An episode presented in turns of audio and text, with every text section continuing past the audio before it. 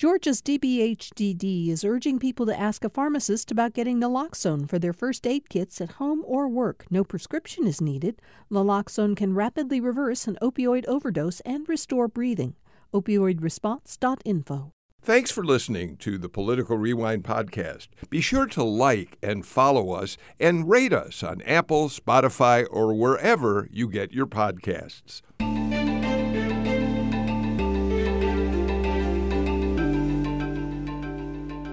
Welcome to Political Rewind. I'm Bill Nigut. Um, after what I think many people will agree was a somber, uh, revealing, and at times emotional first night of hearings uh, by the January 6th uh, committee, I am very, very happy to say we have a panel of outstanding journalists to uh, break down what they saw as they watched the hearings last night, to talk about what um, they see coming up in the weeks ahead, and about Georgia's role in all of this, which was displayed very prominently uh, last night. Uh, we'll talk about a couple of other important stories in the political world as well. Let me get right to the panel. It's Friday, which means my partner is former AJC political columnist Jim Galloway. Uh, Jim, thanks for being here today.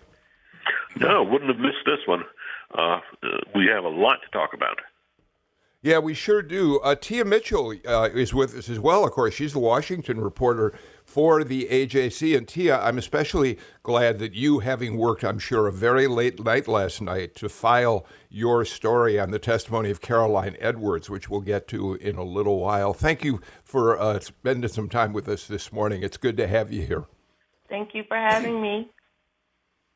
We're also joined by Margaret Coker, who you all know is the editor in chief of The Current, based in Savannah, Georgia, a digital news uh, publication which uh, deals with news along the coast, uh, but also takes up uh, news uh, statewide. Margaret, um, you've had experience. You, we know your background: Wall Street Journal, New York Times. You've worked uh, as a journalist internationally. Um, and, and, you, of course, worked for Cox at one point in your career. What I don't know, and I, sh- I, I, I, this sort of thing I don't usually ask, like to ask on the air. Were you ever based in Washington? Did you have that Washington experience? Yeah, I, I started my career there. I actually have um, the um, one of the the in my in my early life. I was covering uh, the Treasury, the Federal Reserve, macroeconomic indicators. I spent a lot of time in House committee hearings like the one we heard from last night. All right, well, good. I mean, that's very, helpful for our listeners to uh, know as we talk about putting this whole thing in perspective. And Charlie Hayslett uh, is with us. He is now the blogger uh, of a great blog, Trouble in God's Country, which uh, in which Charlie you uh, try to bring to us news about what's happening, particularly in rural parts of the state. But you too at one point covered Washington when you were a part of the uh, Cox uh, uh, newspaper group. I, I, I did, and um, I guess the lesson there is live long enough and you'll do almost all of these things at one time or another. But uh, I appreciate the chance to be back here and look forward to the program. Um, so let's start by talking. I'm going to ask each of you to just give me your quick first impressions of the most important things that you took out of the hearings last night. Let me give you just a, a quick rundown of what I, I, I think um, are some of the central points that the committee made. One, Trump was at the center of this entire plot. He lit the fuse starting in the days after the election when he began calling it fraudulent. That eventually led to the insurrection. That is what the committee is going to present evidence and already has started presenting evidence to try to prove. Um, we learned from them that key figures around Trump who did testify before the committee in closed hearings, Trump, they, they never believed that the election had been stolen. Trump was told by these people that Biden won the election fair and square. The committee uh, has evidence that the Proud Boys and the Oath Keepers actually mounted an organized effort in advance. Not this was not a spontaneous uh, riot, according to what the uh, committee has learned. This was a planned effort, um, and we've also uh, heard from the committee that there are some of the the uh, people they talked with, witnesses they, uh, they took testimony from, that Trump's appointees worried that he was unfit to govern. They were worried about leaving him alone uh, because they weren't sure what he was going to do. So those are just a few of the things that, I mean, there were so many points that were made last night. Jim, give us your quick take on what stood out for you. Well, number one, I, I guess the first thing would be is is just the the, the clear reliance on Trump uh, Trump administration voices to make to make the case. I mean, you had Bill Barr there uh, uh, uh, calling BS, if you you pardon me the the uh, the, the language here on uh, on on the uh, election on on Trump's claim that he had won. His daughter, Ivanka, just a very very brief clip saying that she she believed Barr. And then I think there was the the finance director. The other thing that struck me was that, that just the, the the incredible media war that this is going to be. I mean, this was a this was a probably the the, the best produced congressional hearing that I've ever watched. I mean, it kept they kept it to a very very distinct timetable. They limited the voices uh, uh, of uh, of the people. The the members of Congress, there were only two speakers. There was Bennie Thompson. There then uh, then there was uh, Liz Cheney, and that was it. Uh, and and then you got you have you have to look at uh, the uh, I don't want to call it counter uh, programming, but the uh, the effort that Fox made. No commercials during that those that those two solid hours, just so it could keep hold on on its audience. It, we're in we're in for a very very interesting media war, I think. I think that's right. Margaret, give us your first impressions of last night. Yeah, you know, it's it's been um, a strange time to be an American, right? Where we see our capital under attack on January 6th, but you know, we our our country works best, and I think it, it's designed to work when we have two two parties who are are, are working in, in rational ways in order to make legislation and make our lives better. What stood out to me last night was that the uh, the Republican Party seems to be getting a national reckoning now. When you have uh, the Republican representative who is taking charge of the hearings, Liz Cheney, who is finally trying to hold to account some of her colleagues who she believes and um, evidence suggests were part of, of the uprising on January 6th. I think America is going to be better off when the GOP gets uh, has that has that reckoning among its own members. As long as you mentioned that, why don't we listen to what Liz Cheney said to members of her own uh, party, and then we'll keep our conversation going. Uh, Natalie, we want to play that sound. In our country, we don't swear an oath to an individual or a political party. We take our oath to defend the United States Constitution. And that oath must mean something. Tonight, I say this to my Republican colleagues who are defending the indefensible. There will come a day when Donald Trump is gone, but your dishonor will remain. Powerful statement. Um, Charlie Hayslett, um, share with us your uh, uh, takeaways, your observations from last night. Well, I, um, first of all, I'm glad you played that clip. I think it was probably the single most um, potent, powerful soundbite of the night, um, and I think it will it will ring for a while. Um, beyond that, my, my reaction sort of took me back to my days after journalism as a speechwriter. And one of the things you learn is, you know, when you're writing a speech, tell them what you're going to tell them, then tell them, and then tell them what you told them. And last night they they were telling us what they're going to tell us with some really juicy teasers thrown in. Uh, they did a great job, I thought, of framing what was to come, of setting the stage, truth is, and I, maybe I follow this stuff more closely than a lot of folks, and have read a good many of the books. There wasn't a ton of, of really new news, but there were some awfully good and juicy teasers in there. I've got to believe that various members of the media are, are trying to figure out which GOP members were seeking were seeking pardons before Trump left office. I'd like to know what pardons Jared was working on. Um, and I'm, I'm, I wonder about the conversations Ivanka's having with her dad. So, um, yeah, I, but you know, but but there's there's a lot of, of fresh meat out there that folks will be chasing.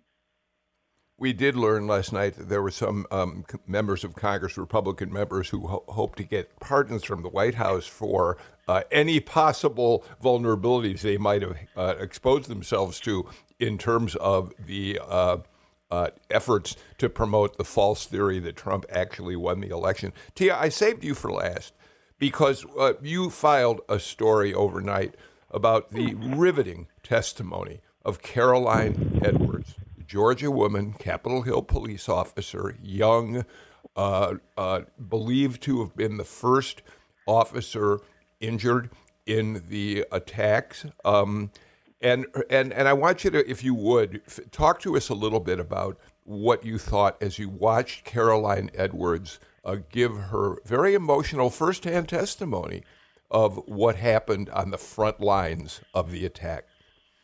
It was so interesting being in the room because where I where the media was sitting, the committee and Caroline Edwards were kind of in front of us, but there were about two dozen members of the House, mostly Democrats. We didn't see any Republican members, but they were all behind us.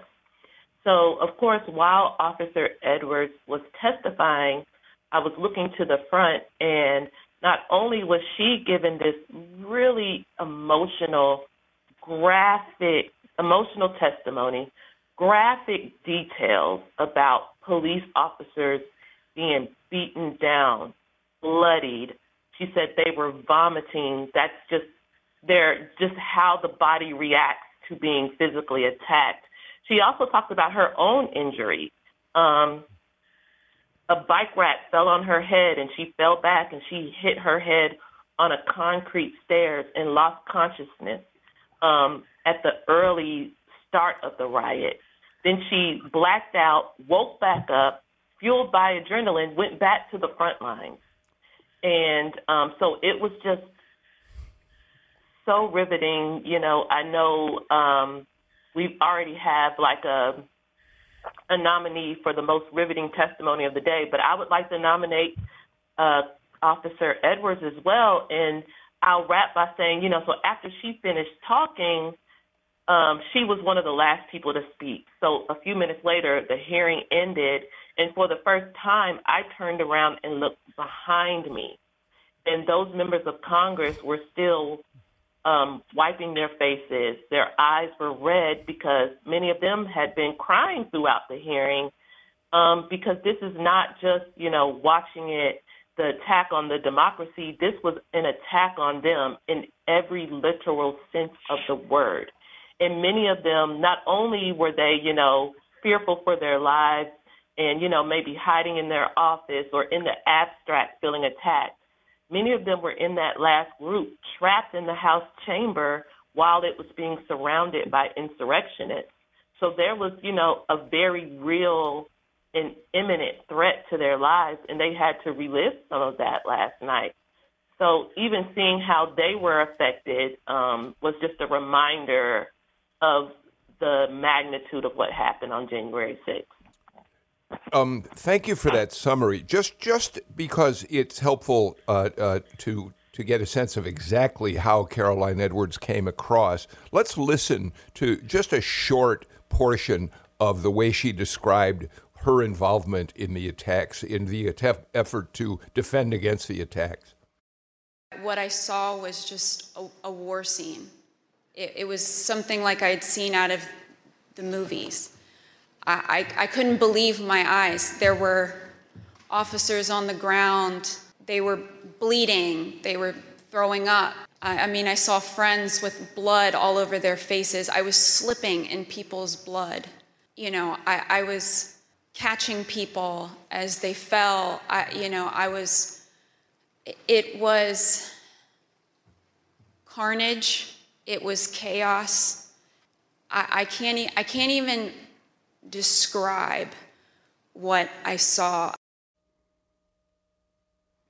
That's uh, Caroline Edwards. Uh, by the way, uh, we should also point out, Jim, that uh, Caroline Edwards was right by Brian Sicknick, um, the officer who died, uh, had two strokes uh, in the aftermath of the assault and died a day after the attacks. And she described, Jim, how she turned to him at one point and she said he was never seen anybody as ghostly pale. She held up a sheet of paper, white paper, and said this was the color of his uh, skin. And behind um, her was Brian Sicknick's partner, uh, uh, widow, uh, who watched uh, uh, the testimony. She was crying. Other Capitol Hill police officers, several, were also behind her. It, it was an, just an unbelievably emotional scene. And Jim, it was crucial because I think many people believe that it's easy to put that whole thing behind us and to have forgotten uh, the ferocity of what happened that day. Right, right, and and, and this is but and, and this is where the I think the, the the the subtlety of the the TV production kicks in. I mean, we have had we've had uh, Capitol Police officers testify time and time again uh, in, in the 18 months previous. Uh, I'm blanking on the, the the fellow who's quit the force, but he has he has uh, he has a beard, lots of tattoos. This this was a fresh face. It was a fresh face, and it was a female face, and I think that's I think that's very very important. Uh, and and and what she said, what she what she said was being heard for the first time, and I, I think that that's part of this effort to to to to give the American audience something they haven't heard before. Um, Margaret, we also got hints. There's Caroline Edwards, a Georgia native, in the first hearing, playing that crucial role for, for the committee. Uh, but we also heard uh, that um, Georgia is going to be terribly important in the uh, hearings to come, the six or so hearings that are still ahead. Let's uh, listen to Liz Cheney again describing uh, what Georgia's role is going to be in these hearings. In our fifth hearing, you will see evidence that President Trump corruptly pressured state legislators and election officials to change election results. You will hear additional details about President Trump's call to Georgia officials, urging them to, quote, find 11,780 votes, votes that did not exist, and his efforts to get states to rescind certified electoral slates without factual basis and contrary to law. You will hear new details about the Trump campaign and other Trump associates' efforts to instruct Republican officials in multiple states to create intentionally false electoral slates and transmit those slates to Congress, to the Vice President, and the National Archives, falsely certifying that Trump won states he actually lost. So, Margaret, uh, two different uh, examples. Uh, Brian Raffensperger, uh, part of that, that infamous phone call now, just find me 11,000 plus votes. And then the fake slate of electors that David Shafer, the chairman of the Georgia Republican Party, organized to send uh, to the National Archives. Another uh, member of that fake slate, Burt Jones, who is now the Republican candidate for lieutenant governor. So it's not a surprise to us, but we heard it very specifically. Georgia will be a major, major uh, part of these investigations. Yeah, you know, I'm I'm a big fan of, of detective novels, and you know, uh, there's there's some very very um, effective plots that detective uh, stories have. Right, you sort of start on the the night in question, um, and you move up to find out who actually done it. Well, you know, I think that that the House committee has has described how they're going to start back on on election day and move their way through the two months of intrigue, and that um, has has Georgia as a starring in a starring role. You know, on the day after the elections, uh, the Trump campaign started filing lawsuits in the state of Georgia, Chatham County, where we're based. Of course, is the first lawsuit filed in Georgia, and we move all the way up to to January 6th. And in between, we have um, senior Georgia uh, Republican Party leaders who are going to come under the spotlight. And we've talked about um, all of their roles um, multiple times on, on Rewind, but it's it's just not um, this stuff is just not going to go away. It's not going to be shoved in the closet or um, pushed under the rug you know, we're going to have a, a, real reckoning. People are going to have to explain their actions for those two months at the end of 2020 into 2021. And I think it's going to be embarrassing. It's going to be embarrassing for, for people like Burt Jones, like you mentioned, who's won his primary. He's going to be under fire all summer long about whether or not he broke the law or, or bent his oath towards uh, the Constitution as an elected official from Georgia. And voters are voters are going to have a chance to um, to weigh back in and see whether, like they did on primary night, whether they agree with that branch of the Georgia Republican Party or they agree with another branch of the Georgia Republican Party. Yeah.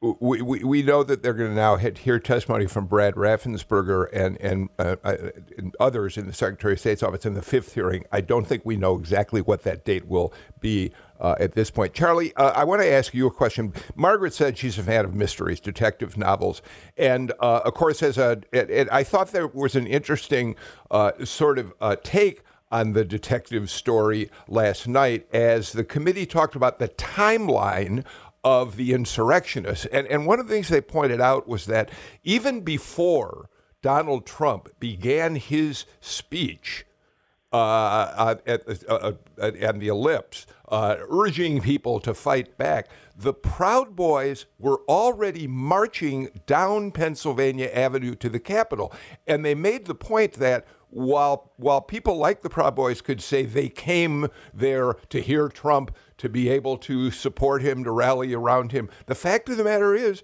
their plan was already in motion. I think at 10:30 in the morning, and Trump didn't speak until at least an hour later. I thought that was a tick-tock that really tells us something.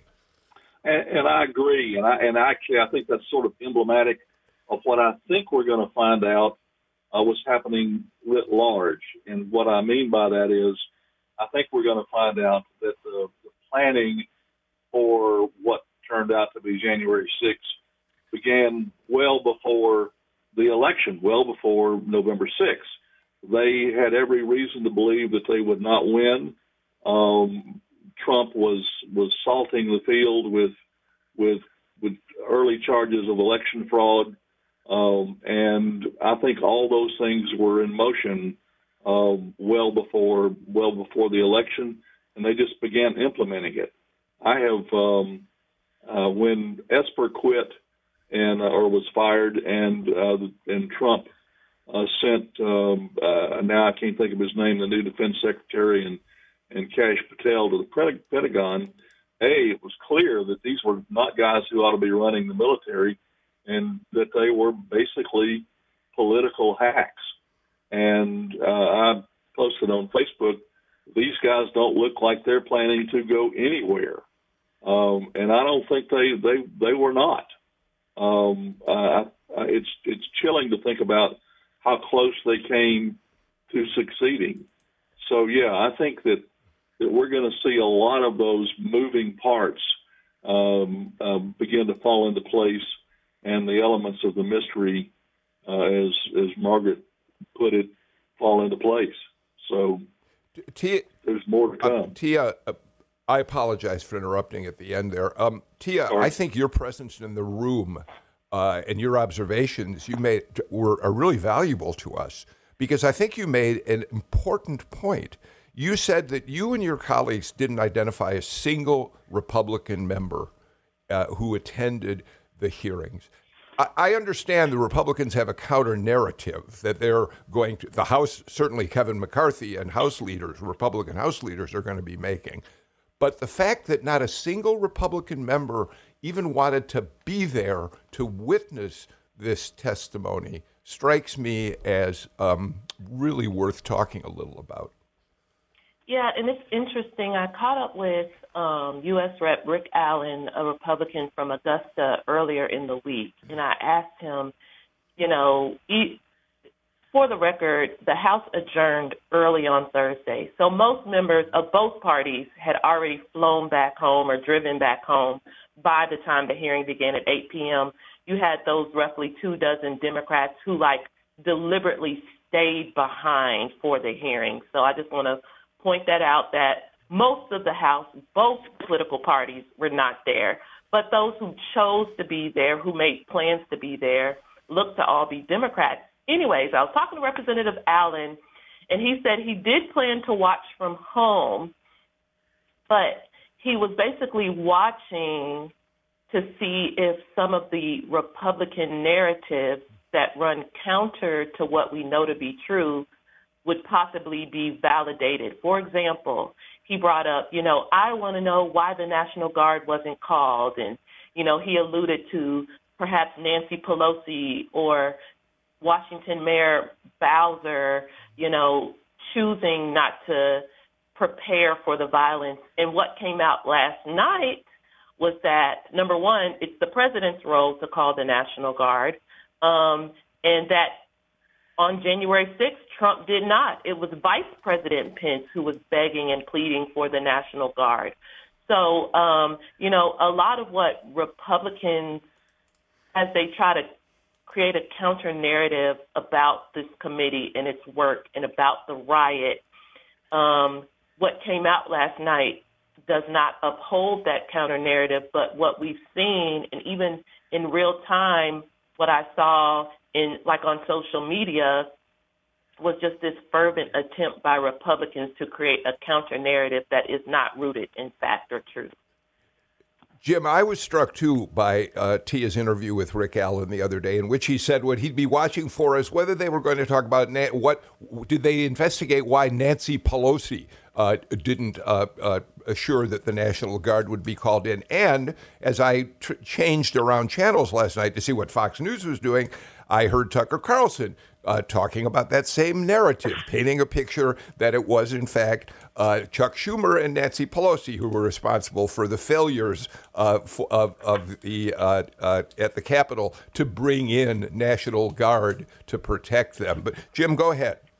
No, no. Actually, I, I just wanted to ask, ask Tia uh, just a, a, question. Just to, is, Tia, if you could describe the security situation that was that was at the U.S. Capitol and, and the surrounding area last night, because I'm, I'm assuming I'm, I'm assuming that. Uh, uh, uh, it, was it was a pretty high. Uh, the the security level was pretty high.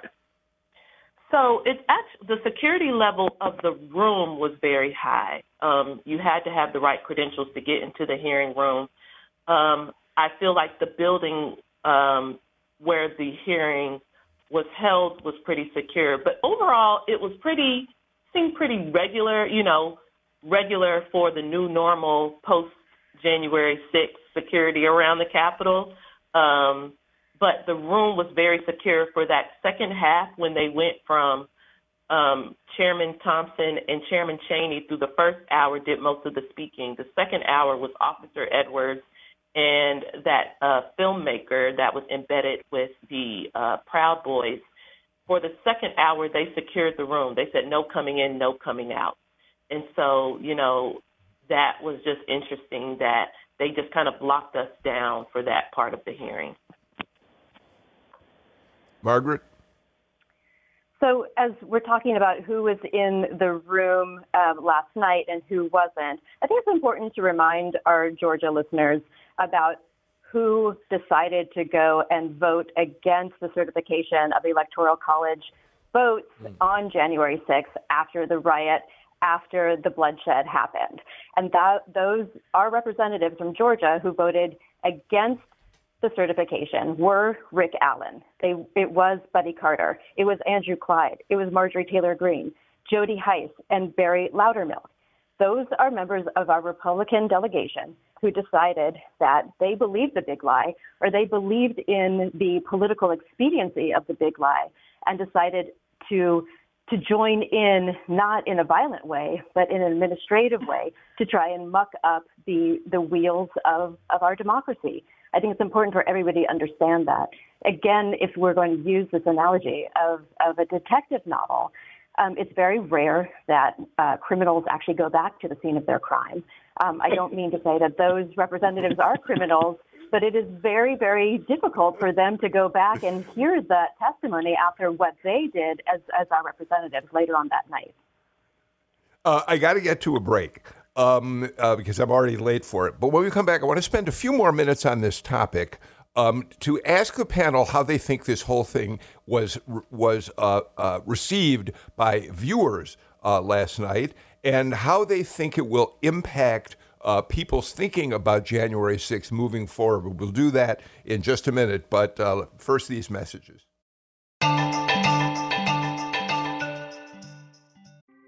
Thanks for listening to Political Rewind. If you like this show, you'll also like Georgia Today. It's a daily podcast from GPB News, bringing you compelling stories and in depth reporting that you won't hear anywhere else. Join me, Peter Biello, for this quick and convenient way to get the best of GPB News' extensive coverage of the topics that matter to you, delivered directly to your device every weekday afternoon.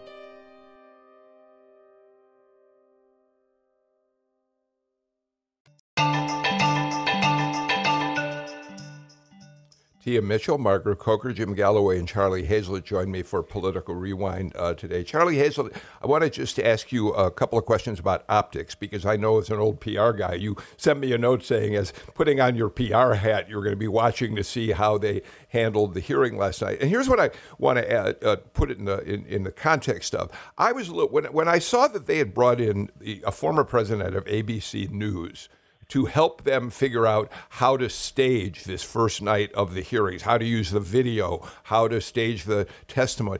I was a little concerned that this might look artificial, that it might look like a produced package that that would would give uh, viewers the sense that this was just a partisan exercise. I have to say that didn't seem to me how it felt at all last night. It felt very straightforward. Uh, certainly, they had a narrative, they had talking points that they stuck to, but at least it had an authenticity that personally I was glad to see, not because I'm a Democrat or a Republican, but because you never want congressional hearings to feel like they're the Benghazi hearing, strictly partisan affairs. Uh, uh, true, and I will. Um, you know, I, I had seen that same report on the, the bringing in the producer. Um, I have found myself thinking over time and con- contrasting the the one six committee to the Mueller investigation.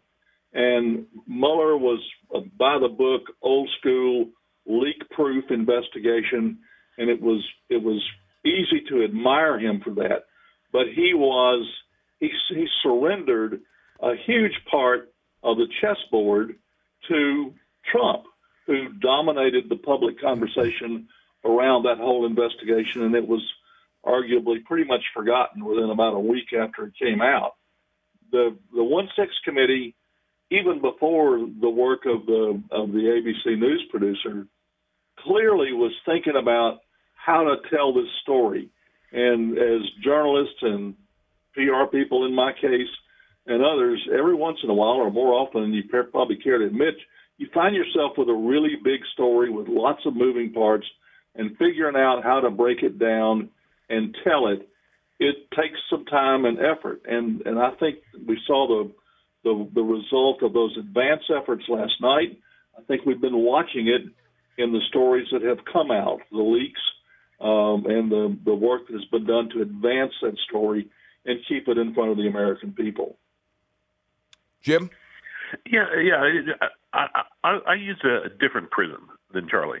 Uh, I was thinking of the Watergate hearings, and if if if uh, if uh, well, I mean, there are certain people on this panel who weren't old enough to to, to watch them, but uh, but but but you got to. I mean, you have to remember that those hearings went on forever, and and and they they they they kind of they they they built the the drama built time after time after time, and you what what emerged you had you had this kind of uh, interesting emergence of a of a of a, a trusted narrator in the form of John Dean.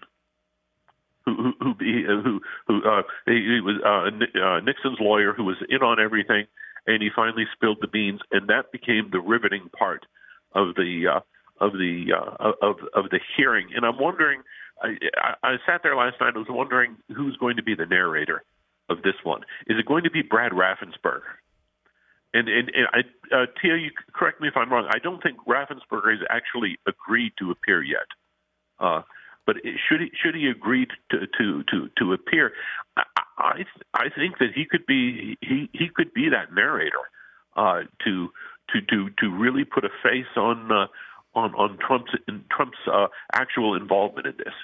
I actually think Raffensperger and Gabe Sterling have agreed. Um, so I think we will hear from them. Um, we don't know when. There are three hearings next week, but I think and and Liz Cheney also mentioned that the pressure campaign will go into the fifth hearing. So you know we don't know when, um, but I think we're going to hear from Raffensperger. We're going to hear from Gabe Sterling. We may hear from BJay Pak. I think it's pretty likely we will hear from BJay Pak as well. All right, let's let's finish this off because there are a couple other subjects I really hope to take on today. Uh, Margaret, give us your sense of you know we have a new inflation report this morning. Inflation continues to go up. Republicans' narrative on this whole thing is this is a distraction from the real issues confronting the country, and uh, they'll continue to hammer away at that. And it is certainly true. There are considerably uh, difficult problems that Democrats are going to have to deal with as we move toward November. Um, so the question becomes just from a political point of view, um, how does this maybe reset people's thinking about the fall election? Um, do you see it as having an impact on how people might choose to vote? Well, I think that um, I think that yes, it will impact some people's uh, votes come this fall. I hope that it encourages people that that they need to actually get out and vote rather than sit out on the sidelines of our democracy. I think that we can all see what what the um, what the consequences are when we have close election results, uh, not only in Georgia but across America. Democracy is not a spectator sport. Um, people do need to get engaged, even if they um, they're having trouble balancing their checkbooks at the end of every month, even if they're having trouble um, with their children um, and the quality of education. It's it's especially when you have those troubles in your life that you need to get out and vote and find the people that you trust in order to really um, uh, authentically represent you and represent um, what you're going through in life. So, you know, the timing of, of any political theater, and, and let's be frank, this is political theater. It's historically valid and historically important political theater, but we do, just for the sake of, of our country, we need to know what happened in those two months between uh, the November 20th, uh, 2020 elections and January 6th. Um, that is going to be important for all of us as we decide what kind of country we want to be. Um, you know, there is also this parallel effort at the Department of Justice, of course, to actually uh, go about and indict and, and try um, people who are responsible for fomenting violence. And so the timing of, of the hearings here are, are not going on in vacuum as much as some Republican voices would like us to believe. You know, the Department of Justice has been investigating for the last 18 months the individuals uh, among the, the Proud Boy and the Oath Keeper militias. There was originally, um, according to the DOJ's timeline, supposed to be a grand trial happening in April, which would have put these House hearings um, as sort of a um, you know a second uh, a second wave of of information that was coming out about the days uh, and weeks prior to January 6th. That big trial has been pushed back to September. So when we move towards the elections, we're going to have the House hearings. Then we're going to have a huge trial. And I think that this is just not going to go away as much as many Republican leaders would like it to. All right, let's do this. Um, we're, we're going to be talking about the hearings for the next couple of weeks. The next hearing is Monday morning. It starts at uh, 10 a.m. GPB will cover it on all of its platforms as uh, we did last night. Um, but let's take a our final break of the show now and uh, clear the table to talk about a couple of other uh, meaningful stories in political news. You're listening to Political Rewind.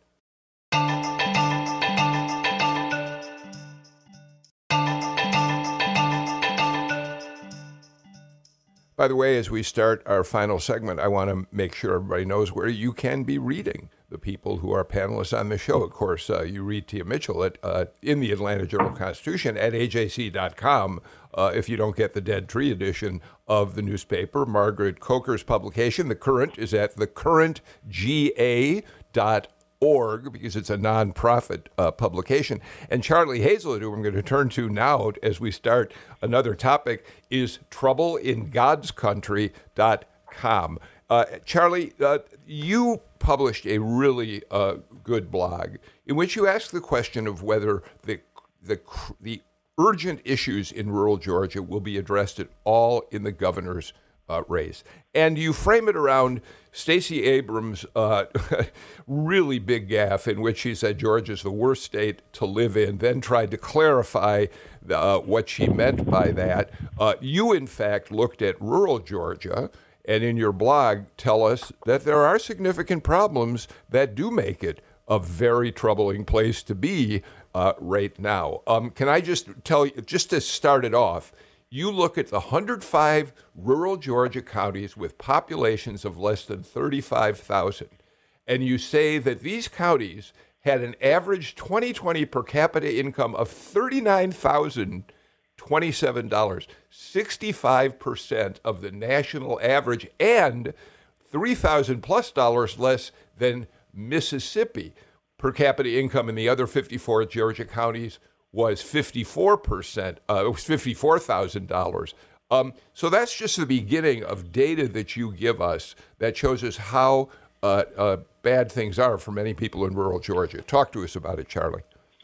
Uh, it's well, I, it's uh, I could talk for hours. I will try to boil this down.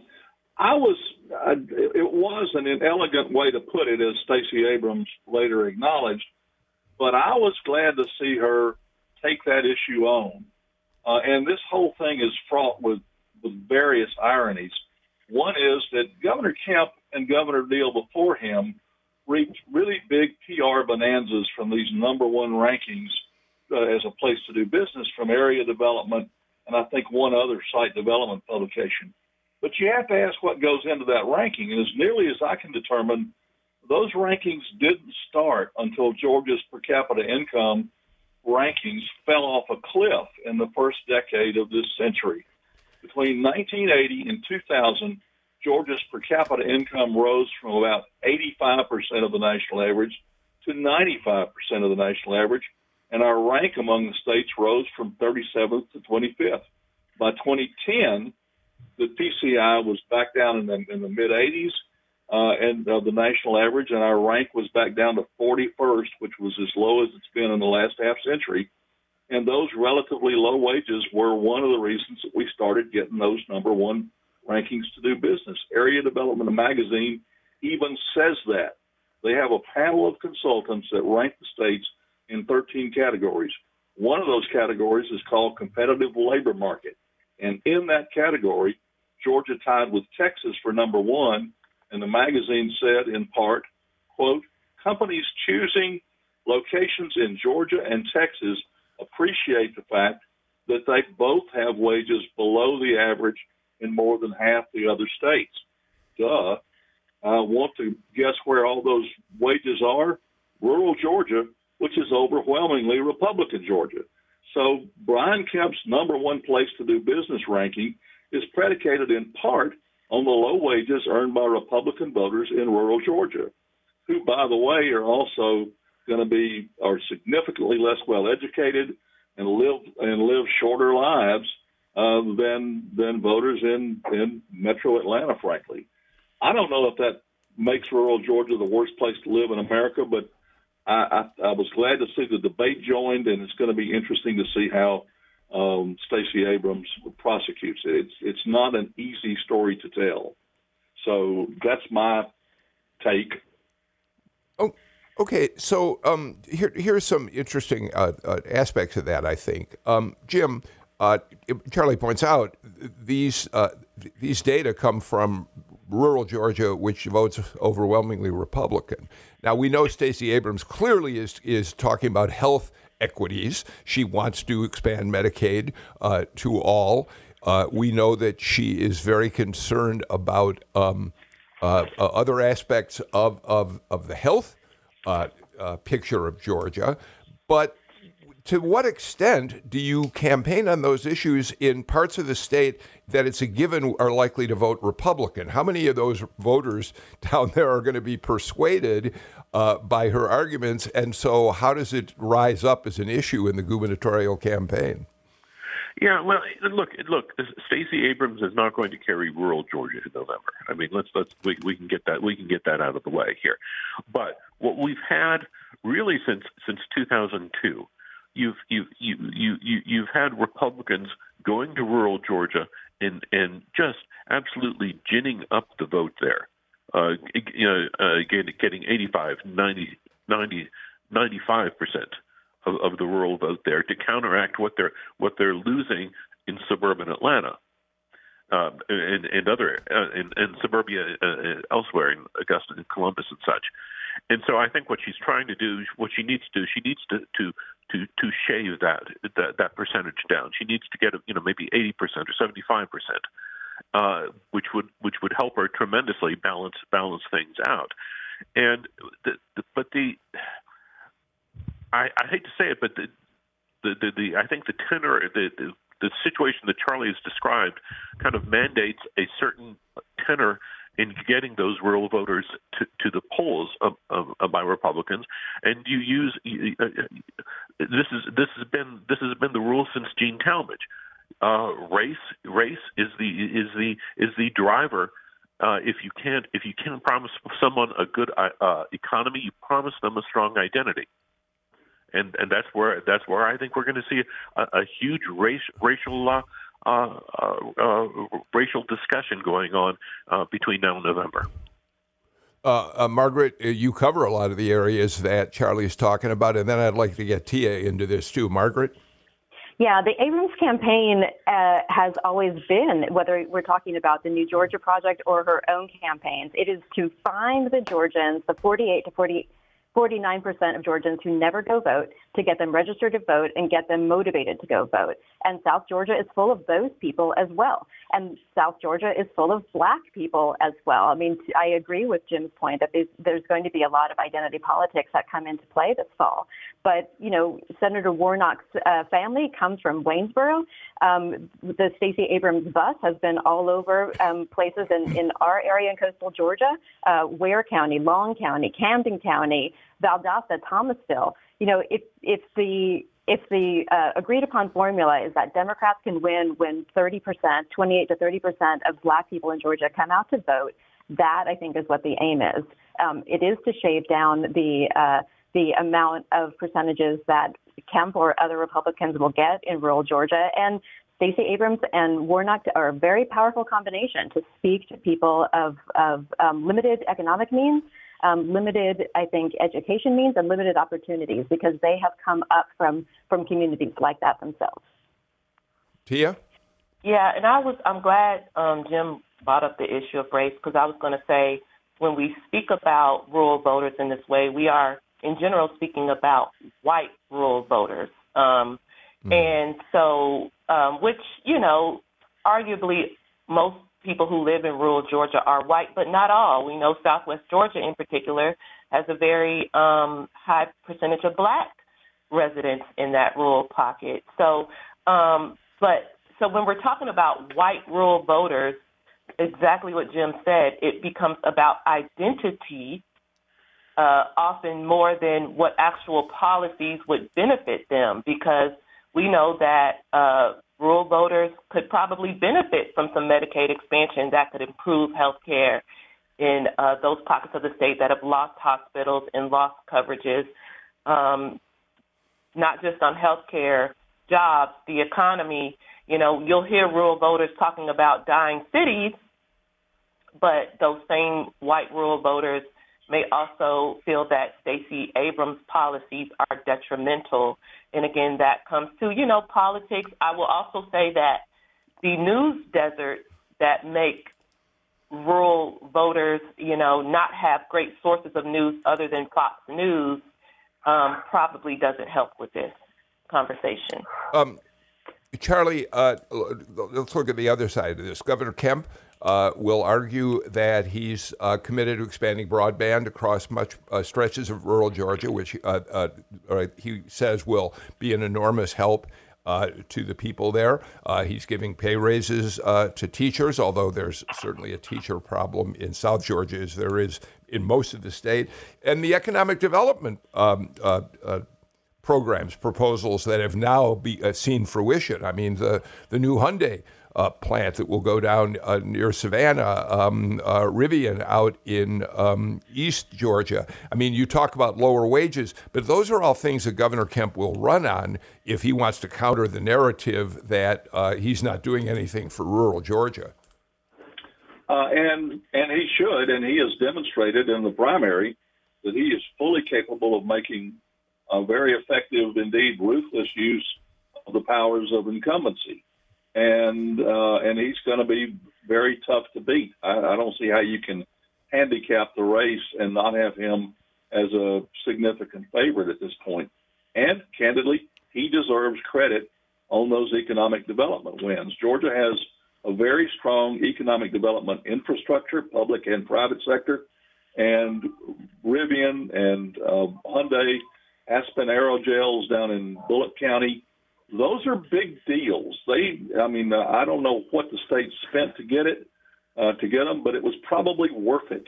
Um, and those have the potential to be transformative economic development wins for their areas of the state and probably the state as a whole. Um, I, we're going to post a, a, link to Trouble in God's Country uh, so people can read uh, the, the rest of that blog because there's a lot of rich data in there that, that we aren't able to talk about on the air today. Um, we're almost out of time, Tia, but before we completely run out, I want to point out that uh, we know that two nights ago the House passed a series of gun safety uh, measures, one of which was Lucy McBath's uh, bill uh, red flag bill, which would uh, uh, make, make it harder, which would uh, identify people with issues, mental issues that should keep them from having guns.